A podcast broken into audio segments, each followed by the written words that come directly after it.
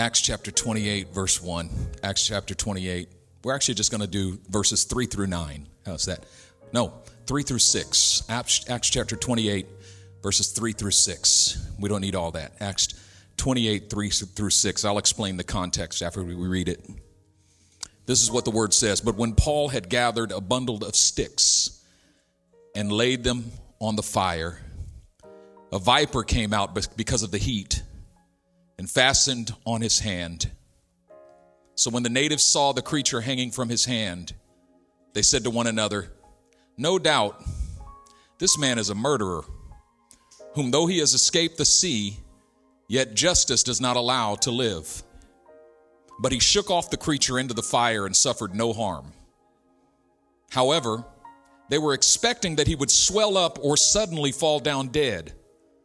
But after they had looked a long time and saw no harm come to him, they changed their minds and said that he was a god. Father, speak to us today mightily by the power of your word and spirit and give us understanding, we pray, in Jesus' mighty name. Amen. Amen. Thank you. How many are happy to be in the house of the Lord this morning? Can you say amen? Wasn't that a powerful time of worship? Come on, you can do better than that. What a powerful time of worship. Thank you, worship team. Thank you, worship team. That was awesome. We're going to talk this morning about the power of God. Now, I said that 2024 is the year of power. That's the theme for the year. We've said that the enemy has done much to make you feel powerless and weak. But in 2024, God is reversing what the enemy has done to make you feel powerless and weak. God wants you not just to know that you are powerful, but to be powerful and to experience your life as a spirit filled, spirit empowered life. Wouldn't it be awesome to wake up every morning with just this sense of, man, I just feel empowered by God?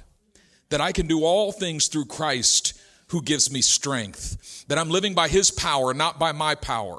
I'm living by His word, not by my word. I'm living by the energy that He provides, even when I've run out of my own energy. I'm living by the power of God, being connected to the flow of the power of God. I don't think we often enough appreciate what it means to be connected to the power of God and what it means to be disconnected from the flow of God's power. Now, all of us experience from time to time, or have experienced from time to time, the phenomenon that we, know, we call a power outage. Now, in our region, in the Kirker Pass, I would think we probably have more power outages than the normal folks have. Probably because we're off the grid and we're out there in the middle of nowhere. We still have, we're connected to PG&E, and uh, we have solar on the roof, but the solar doesn't work at night and so we are still dependent upon PG&E for our power needs. And so when the power grid goes down, our house gets disconnected from the flow of power.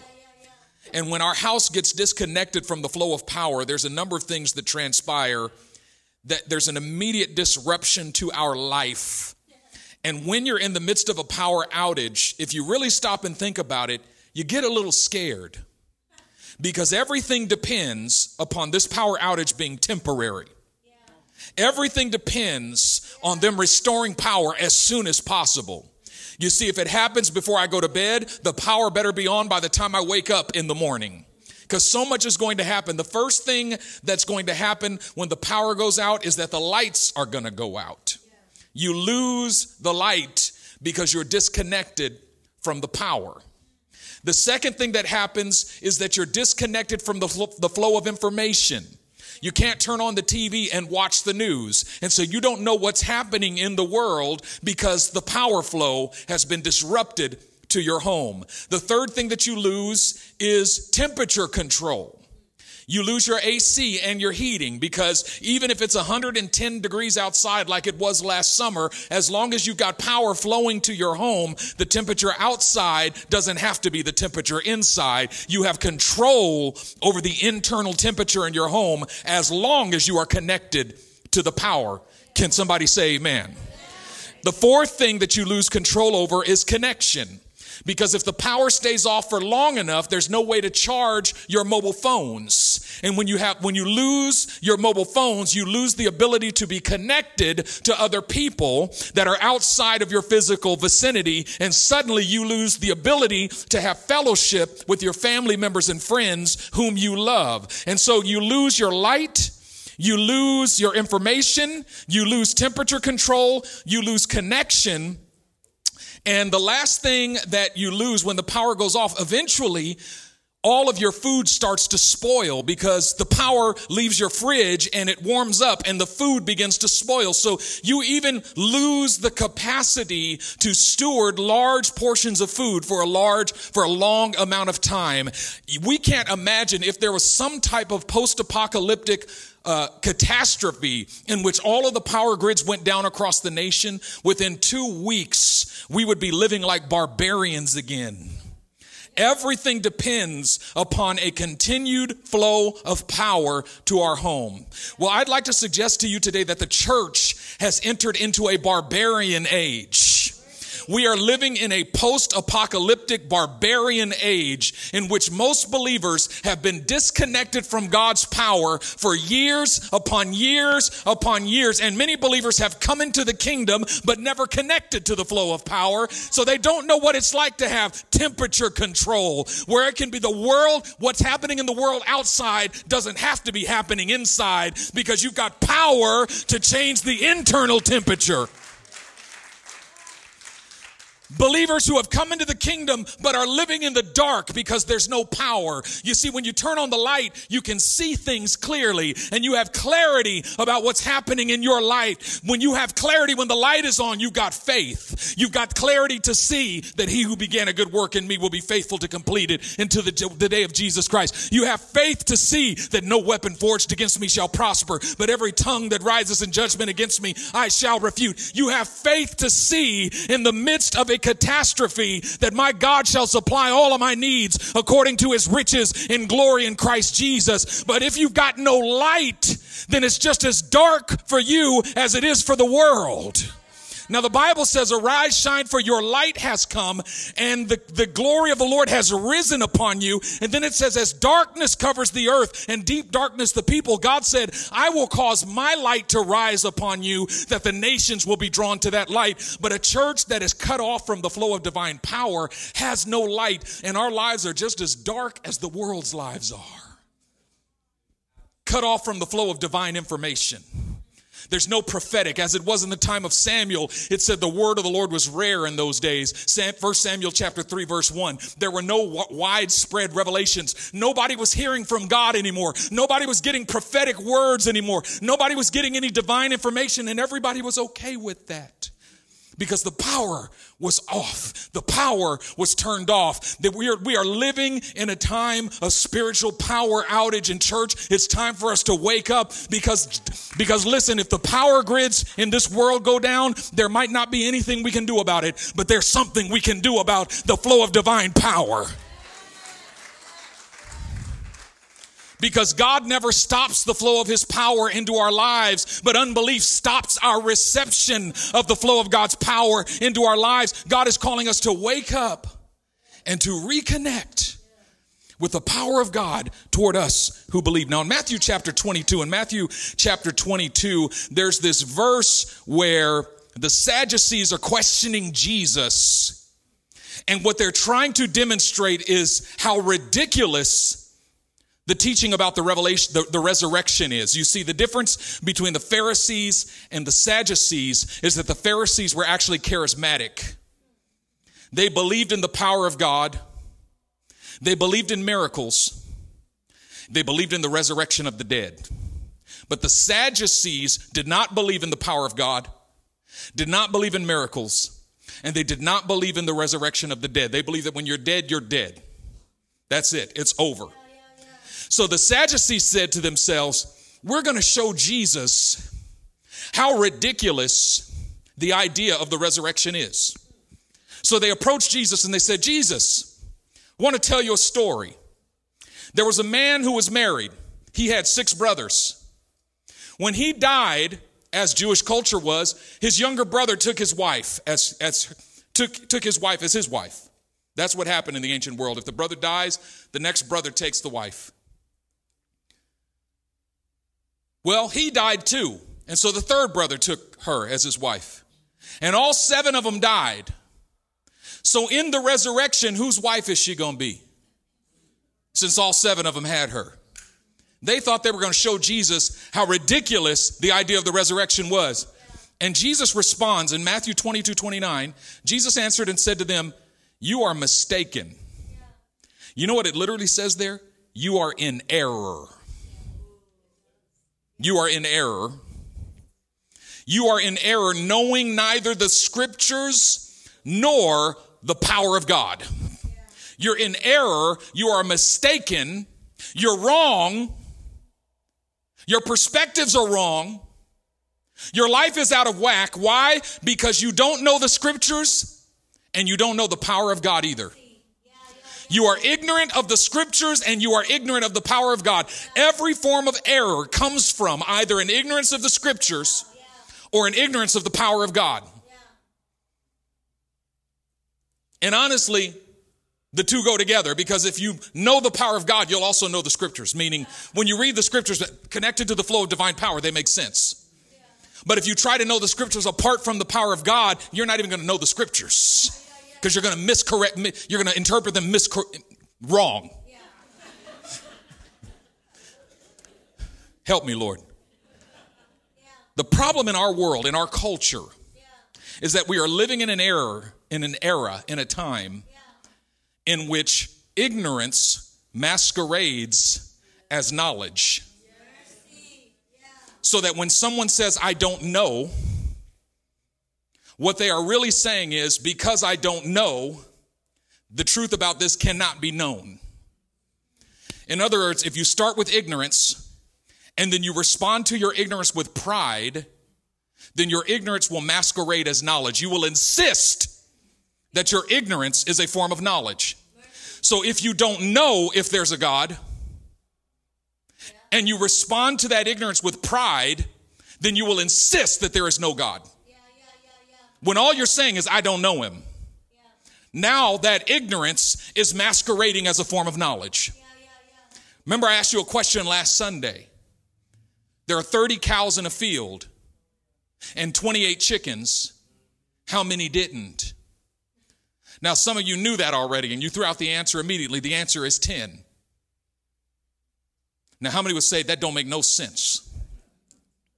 See, some of you are afraid to raise your hand, even though it don't make no sense to you. That's okay.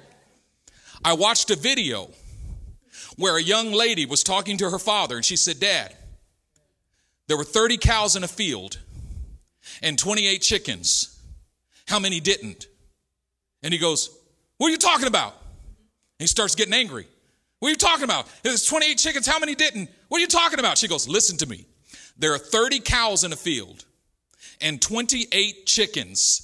How many didn't? He goes, What are you talking about? He starts getting angry. That doesn't make any sense. He's angry. His anger indicates that his ignorance is a form of knowledge. He believes his ignorance to be a form of knowledge. He, instead of, listen, ignorance plus humility equals teachability. Ignorance plus pride equals angry insistence that because I don't see the answer, there is no answer. It doesn't make sense because I don't see it. Then the daughter said, The problem is you're hearing me say 28 chickens, as in the number 2 8. But I said 28 ATE chickens. 20 ATE chickens. There were 30 cows. What you heard me say is there were 30 cows in the field and 28 chickens in the field. I didn't say that. I said there were 30 cows in the field and 20 of them ate chickens. How many didn't? And the answer is 10. And all of a sudden, when she explained it to him, he went from anger to, oh, oh. In other words, I was wrong to be angry and insist that my ignorance was a form of knowledge. One of the worst things you can do to someone who's disconnected from the flow of God's power is offer to connect them. Let me pray for you. One of the worst things you can do is offer a word of encouragement to someone who's disconnected from God's power and say, you know what? God is going to intervene in your situation. How dare you tell me that God's going to intervene in my Do you don't know what I've been through?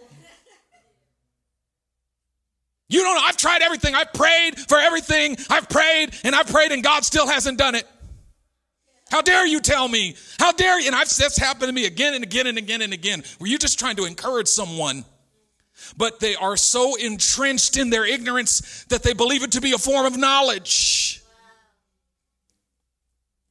Ignorant of God's power simply means I don't see how God can do anything about this right now. But you know what? I don't believe, I don't live by what I see. I'm not dependent upon what I see. God, you see things that I don't see. You understand things that I don't understand. You see a way where I don't see a way. And you're able to make a way where there is no way. What if we lived like that? Now, remember what Jesus says in Acts chapter 1, verse 8 and 9 when he's standing on the Mount of Olives with his disciples, and they say to him, Lord, are you finally going to do it? Are you finally going to restore the kingdom to Israel? Are you finally going to do the thing that we've been waiting for you to do? And God and Jesus responded, It is not for you to know the things which the Father has set in his own power, but you shall receive what? Power. Look at your neighbor say power. He said, It's not for you to know the things that God has set by his own power, but you know what is for you to know? You shall receive power. When the Holy Spirit has come upon you. And what does the power of the Holy Spirit empower you to do? And you shall be my witnesses in Jerusalem, in Judea, in Samaria, and to the ends of the earth. Jesus says, when you receive power, you become a witness. Follow me. When you receive power, you become a witness. When you receive power, you become a witness, which turns on its head everything that we believe about God's power.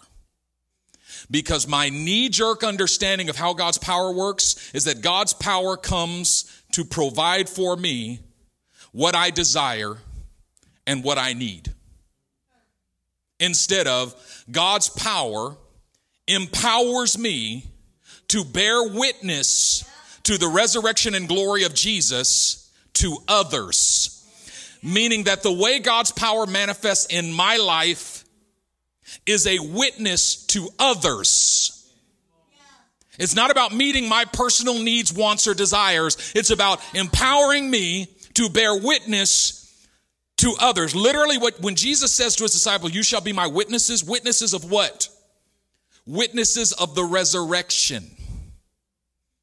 Jesus is saying, You're the only ones who've seen me. I didn't appear to the world, I appeared to y'all. 120 of you. But that's okay because you 120 are going to go into the world and be my witnesses. The Holy Spirit is going to come on you and empower you to bear witness to my resurrection successfully, meaning there's going to be multitudes who believe because of the way my power works in your life. The first thing that you must understand is that the primary function of God's power in your life is to empower you to be a witness, to make you a witness. Somebody, it means somebody else is watching you. Now, we don't understand witnessing. Because the way we think about witnessing you have to be able to convince someone with your words. So we we typically define witnessing as arguing. And you ain't led nobody to Christ with your arguing. And even the folks that you think you led to Christ, you didn't. You just got them to say a prayer. He never said you're going to go out and lead people in the sinner's prayer. That that's the goal. God can use the sinner's prayer to save people, but not everybody who says the sinner's prayer gets saved. Some people say it so you'll leave them alone because they're tired of you. God did not call us to bear witness to the logical veracity of the gospel as a proposition. He called us to bear witness to his resurrection and glory, which means that our primary mode of bearing witness is power. But because we've been so disconnected from the flow of God's power, we have no witness. A powerless church is a witnessless church. And nobody believes looking at your life because there's no manifestation of God's power in and through your life. But when somebody sees the power of God manifest in your life, you don't have to say a word. Because, see, this is the thing that we don't always understand is folks are watching you. People around you are watching you. Now, in this passage in the book of Acts that we read here at the beginning, what is it, Acts 28? What happens is Paul is a prisoner. He has appealed to Caesar. He's on a ship heading to Rome. He's going to appeal to Caesar and be sentenced to death. And they're going to behead him. That's how he's going to die. So Paul is in his last journey towards Rome, where he will stand before Caesar he will be sentenced to death and he's going to die. Paul is on the way to die. Paul has lost everything. He's lost his ministry. He's lost his itinerary. He had to cancel all of the, the, the trips that he had planned. He's lost all of the churches, the Gentile churches that he's planted.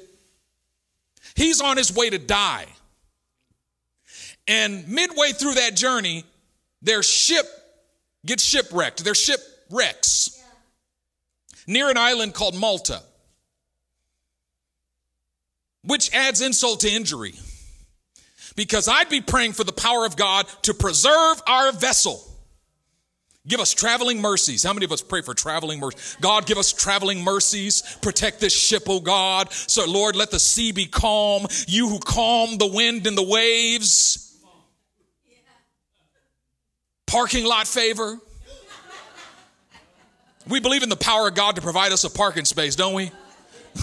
oh God, Lord of the winds, thou who hast made us by provide for thy servant a parking space close to the front of this Safeway.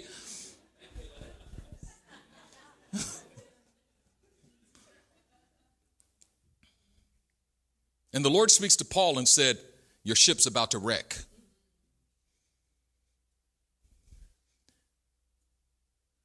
But everyone has to stay on the boat. So Paul goes to the centurion and goes, The Lord stood by my side last night and said, The ship's going to wreck, but we're all going to live as long as we stay on the boat. There were some folks trying to get on a lifeboat and get away, so he goes, cut that lifeboat. They believed Paul. The soldiers who were taking him to be killed believed him because they had seen the power of God in his life. And sure enough, what he said came to pass. Everybody survived. They come to the island. The islanders welcomed them, but it's cold and rainy. So they said, Everybody gather wood for a fire. So Paul, like everybody else, because he was the great apostle, he didn't think he was too good to go gather, gather firewood. He goes and gathers firewood, like everybody else, and the islanders are watching, just watching. Look at these fools. Let's see what happens. And Paul has a, a bundle full of firewood that he throws in the fire. What he didn't know was that there was a venomous snake inside the bundle. He's carrying a bundle and a venomous snake is in it. He throws it into the fire, and before he could pull his hand back, the heat drives the venomous snake out of the fire and it latches on with its teeth, sinks its teeth into Paul's hand and he lifts up his hand and shakes the snake off into the fire. And the people watching him from the island, the natives of the island, they see this and they go, You see that? You see that? Let me tell you what happened right there. See, what happened was this man is a murderer. He survived the sea, but justice will not allow him to live. The first thing that happens when God's getting ready to show his power in your life is something bad happens to you and people think evil of you because of it. It's uncomfortable When God's getting ready to show his power in your life, something bad happens to you and people think evil of you because of it. First thing you need to understand is when you see something bad happen to somebody, never assume that God is not pleased with them. Never judge somebody because of what happens to them. They must not have been in the will of God. So they said, What? Let's just watch him. They're watching him. Any minute now, he's about to kill over and die. Watch. Just watch. Watch. Look, look at him. They went to their friends. Hey, you see that dude over there? He just got bit by a poisonous serpent. You know he's a murderer. See, God got him. God got. And don't even look at somebody and say, God got him. You don't know. Don't be so quick to attribute God's hand to someone's calamity. Because listen, we're too quick to do that in our own lives. I was just journaling recently and I said to the Lord, I feel like you threw me into the lion's den and let the lions devour me. And the Lord said, I did not throw you into the lion's den. I am not the author of your calamity. You don't believe that about yourself and don't believe that about others. You say, Well, I just need to understand. No, you don't. It ain't none of your business. It's none of your business. How mom and dad's one thing we learned growing up. If mom, if mommy or daddy is dealing with one of the other sons, you do not stick stick your, your two cents in. It's none of your business. It is none of your business what God does in somebody else's life. Look at him. They're going around the island. Hey, Frank, check this out, Frank. Joe, come over. You see that guy? Any minute, he's about to kill over. To, watch, just any minute, he's about to swell up, fall over, and just die. Why? Because he got bit. You see that mark on his hand? A poisonous, venomous serpent jumped out of the wood and grabbed his hand, and, and he's going he's to die. Watch. And 30 minutes goes by. Huh. He should have been swollen up by now. An hour goes by. Oh, he should have a fever. He ain't got no fever. He seems fine. An hour and a half later, I, I don't think it's going to happen. Two hours later, I think we were wrong about him. He ain't a murderer, he's a God.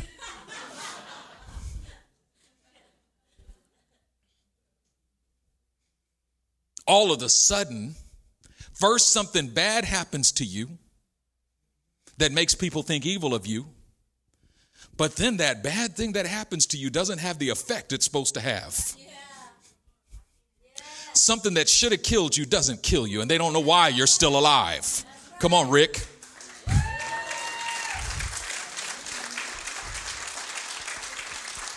Something that should have stopped you from having children couldn't stop you. All of a sudden, you conceived and bore a child, Pastor Sonny. Something that should have made you suicidal actually strengthened your resolve to serve the Lord your God with all your heart and mind and soul. You look back on your life and the stuff that should have killed you but didn't kill you. That is the most powerful witness to the resurrection and glory of Jesus. Paul had not said a word to these people. He had not witnessed to them. He had not ministered to them. He had not preached to them. He didn't give them the four spiritual laws. He didn't take them by the hand and say, Can you say, Lord Jesus? He didn't say, Repeat after me. He just lived when he should have died. Sometimes that's the power of your witness that you live when you should have died and suddenly somebody comes to you and say how are you standing under this? How are you surviving this? And you say it's the holy ghost and fire and it's keeping me alive keeping me alive keeping me alive. It's the holy ghost and fire. Come on i want to take y'all back. Where's my organist? Here he comes. Y'all remember that? That's what i grew up on it's the Holy Ghost and fire, and it's keeping me alive. That's the power of God. Because listen, when the power of God sustains you through things that should have taken you out, that is your witness. That is your witness. That people can look at your life and say, He should be dead, she should be dead, but she's still alive. Something is different about you. See, we tend to believe that the power of God is supposed to protect us from going through stuff.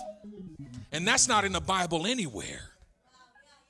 The power of God, there's no promise that the power of God will protect you from ever going through tribulation. Jesus said, In this world you will have tribulation. That's a promise. But then he said, Fear not, for I have overcome the world. Come on, somebody. Come on, somebody. Now, watch this. Watch this. They see this happen. Paul doesn't even know they're watching him. He doesn't know anybody saw what he went through. And if he did become conscious that somebody saw his suffering, what he would have naturally wanted was compassion. Because if you, see, when I'm suffering, I want you to see me suffer and have compassion on me. I want your empathy. I want you to suffer with me. But let me tell you something in the body of Christ, we can give that to each other, but that's not who your suffering is for. Your suffering is not for the people who will have empathy on you and compassion on you. Your suffering is a witness to folks who don't feel nothing towards you folks who don't care nothing towards you. That's who's supposed to see you. Folks who don't feel for you at all. Folks who think you're getting what you deserve. Folks who think that you should have got worse. Folks who think finally God is judging him. Finally God is getting her. That is who is supposed to see you suffer. That's who the witness is for. And all of a sudden, they saw Paul survive something that should have killed him. And what transpires on the inside of them is they're taken from an ignorance of the power of God to a knowledge of the power of God just by observing the miracle in Paul's life. You and, you and I would have felt completely forsaken by God that we got bit. God, I thought you loved me. You let that serpent bite me? I would never let a serpent bite my child. Just stand. You see these videos where parents just stand there and watch their kids get hurt and laugh about it. They're all over Instagram. Some of them are kind of funny. I ain't gonna lie. but some of them give me pause, like, nah, that ain't right. I saw one where a, a little boy was trying to hit a tee ball off a tee, and his little sister was standing behind him, and he missed the ball and hit his sister in the face. Pow! And his daddy was just filming and laughing. And then the boy took another swing, missed again bam, hit his sister right in the face. And the daddy is just laughing. Stop filming and pick up the little girl.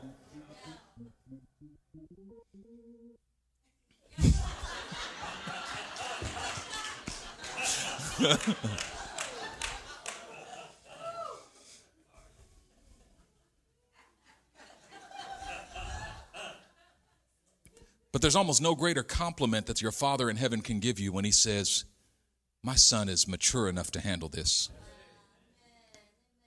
My daughter is strong enough to walk through this. And you know what? Folks are going to see her walking through this and be connected to the flow of divine power because I allowed my child to walk through this and come out on the other side with greater joy than they had in the beginning.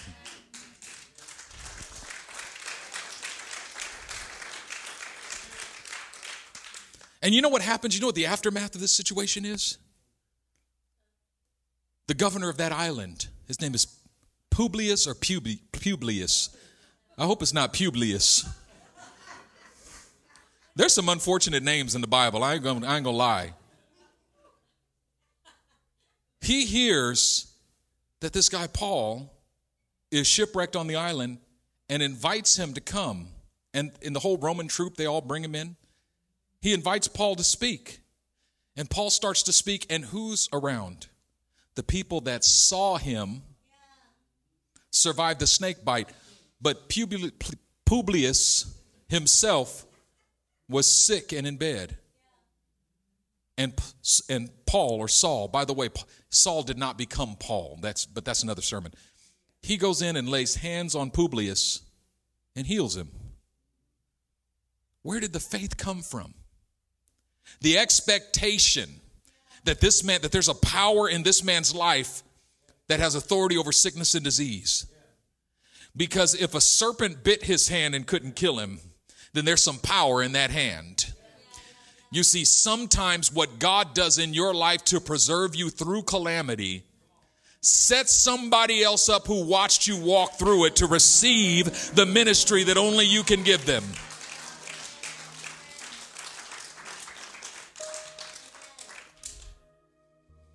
And then Paul looks around, and every sick person on the island had been brought right outside the doors. The people who saw him survive went and told the whole island bring all of your sick, bring all of your afflicted. The power of God is here to heal them. And Saul went around and laid hands on everybody, and everybody on the island got healed. There was a revival on that island because he got bit by a serpent. There was a revival on that island because he got bit by a serpent and did not allow his ignorance to masquerade as knowledge. Because he got bit by a serpent and didn't accuse God in his heart of not loving him. He got bit by a serpent and didn't accuse God in his heart of rejecting him. He got bit by a serpent and didn't accuse God in his heart of not caring about him, of not protecting him, of not hearing him. He had no controversy with God. You see, this is how you stay connected to the flow of divine power. If there's anything that will disconnect you from the flow of divine power, it is accusation in your heart against God because you had to walk through some calamity. Paul had to have been bit, shake it off in the fire, and say, God, I don't know why I had to go through that, but I know that you love me. I don't know why I had to walk through that, but I know that you're with me. I don't know why I had to walk through that, but I know that you who began a good work in me will be faithful to complete it until the day of Jesus Christ. And because Paul remained connected to God through his calamity, he was able to enter into the ministry of the Holy Spirit. You see, we tend to think that there are believers and then there are ministers. And that distinction is not in the New Testament. Every believer is called to be a minister. But the way into the ministry is to stay vitally connected to the flow of God's power in the midst of your calamity. If you can stay connected to God's love in the midst of your calamity, then God's power continues to flow through your life, through your calamity, and bring you out on the other side. And this is the thing, you know, I was, this week I was meditating, and, you know, one of the prayer meetings my wife and I had this week was really discouraging for me. Because at the end of the prayer meeting, my wife said, You know, I'm tired of stuff not working out for us. That every time we say this is it, it's not it. Every time we think, here's the breakthrough, it's not the breakthrough. Every time we think here's the move of the Spirit, it's not the move of the Spirit. Every time we think here's the harvest, it's not the harvest. Every time we think this is the financial breakthrough, it's not the financial breakthrough. I'm tired of stuff not working out for us. And I was so troubled by that. At first, I tried to argue with her. No, baby, just trust God and believe in God. You know that do that thing. Well, God, God knows. Yes, of course she knows that he knows. But I was so troubled in my heart all day long. Something rose up on the inside of me, and I said, You know what, God? She's right. Hear me out on this. I said, God, I'm tired of our testimony being that they are, have been preserved through many failures. I'm tired of that being our testimony. Because every time I share a testimony with you, it's this didn't work out, but God is good. We thought this was going to happen, it didn't happen, but God is good. I think last week I told you stories about folks that I fasted and prayed for and they died. And I just left it there. You went home thinking, wow, it, don't pray for me when I'm sick. Everybody he prays for dies. And I thought, you know what? I don't tell enough of the stories about the folks that we saw raised from the dead, about the blind eyes that opened and the deaf ears that were unstopped. I don't tell enough of the stories. And you know, typically those stories happen, those experiences happen when I'm at the end of my rope. And I'm like, God, you don't hear me. And then all of a sudden I get a call, and it happened to me years ago. I got a call go to the hospital and pray for my nephew What happened to your nephew? He tried to commit suicide. How'd he do it? He opened up his med- medicine cabinet, took out all of the medicines, and swallowed all of the pills. All of the pills from every single, every, he emptied his medical medicine cabinet in his stomach. Then he passed out on his bed and fell into a coma, and he wasn't discovered for eight hours. He's in the ICU. They said he's brain dead. And they told us that we need to think about pulling the plug and letting him go. Would you just go pray for him? I had zero faith. I, I said yes out of love. Yeah, I'll go. I'll go. But inside, I'm like, it ain't gonna do no good. But I'll go. It ain't gonna do no good because God doesn't hear me. But I'll go. And so I went. I walked into the room and something happened when I walked into the room. When I walked into the room and saw the man all connected and completely gone, faith was born in my heart. How many know that faith is not of yourself? It's the gift of God, not of works, lest anyone should boast. How many know that faith comes by hearing and hearing by the word of God? It's not something that you muster in yourself. God gives a gift of faith in a supernatural moment. I can't tell you how many people I had seen die. But when I walked into this man's room, faith came alive. And I laid my hands on him and I called out his name and I said, Come back. It's not your time. I command you to live and not die. I saw no change, but I felt in my spirit that it was done. And I went home. The next morning, I get a call from his mom. You're not going to believe what happened. And I said, he's dead, right? like that's that's right. That's what I She said, "No, he woke up an hour after you left the room."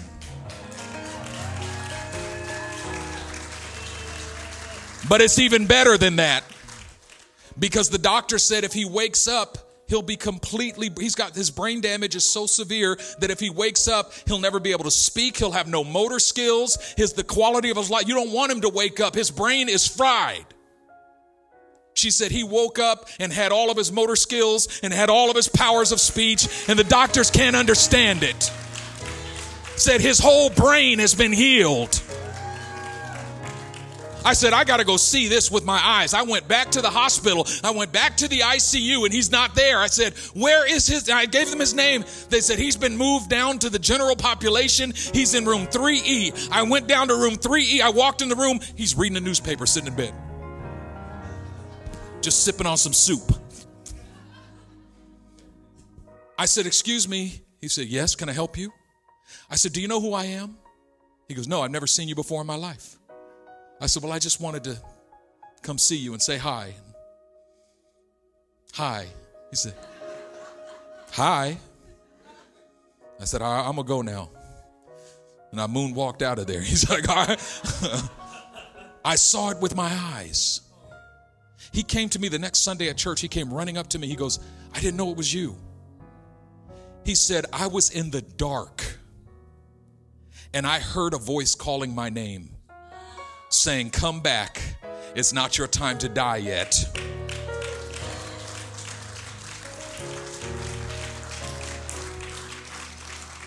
And the next thing I knew, I woke up. And I marveled because I had no faith. No faith. You know, I realized something recently that me having faith doesn't make God more or less powerful. That me feeling something doesn't make God any more powerful than he already is. And me not feeling something doesn't make him any less powerful than he is. He is who he is. He does what he does. He has what he has. He said, I am the Lord who heals you. He is the healer, He is the great physician.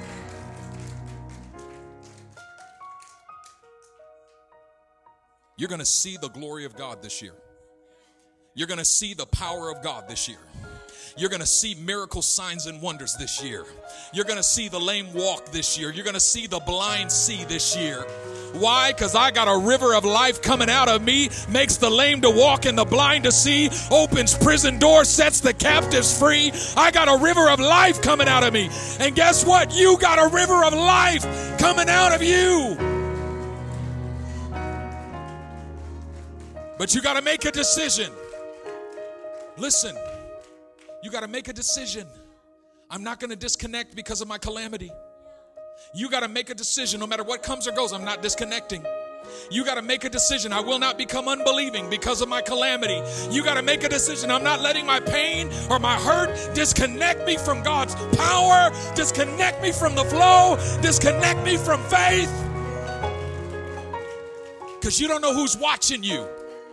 You don't know who's watching you walk through your calamity.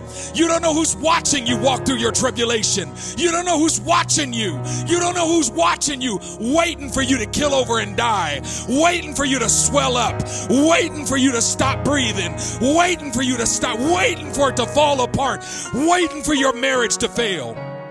You hear me? You don't know who's watching your marriage, waiting for it to fail so they can creep in there. Come on, somebody. You don't know who's watching you, waiting for you to fail with your children. You don't know who's watching you. You don't know who's watching you. But listen, you're not supposed to know who's watching you. You're not supposed to stop and think about who's watching you. The only thing that you're supposed to worry about is my eyes are on the Lord. Come hell or hot water, my eyes are on the Lord. No matter what comes or goes, my eyes are on the Lord.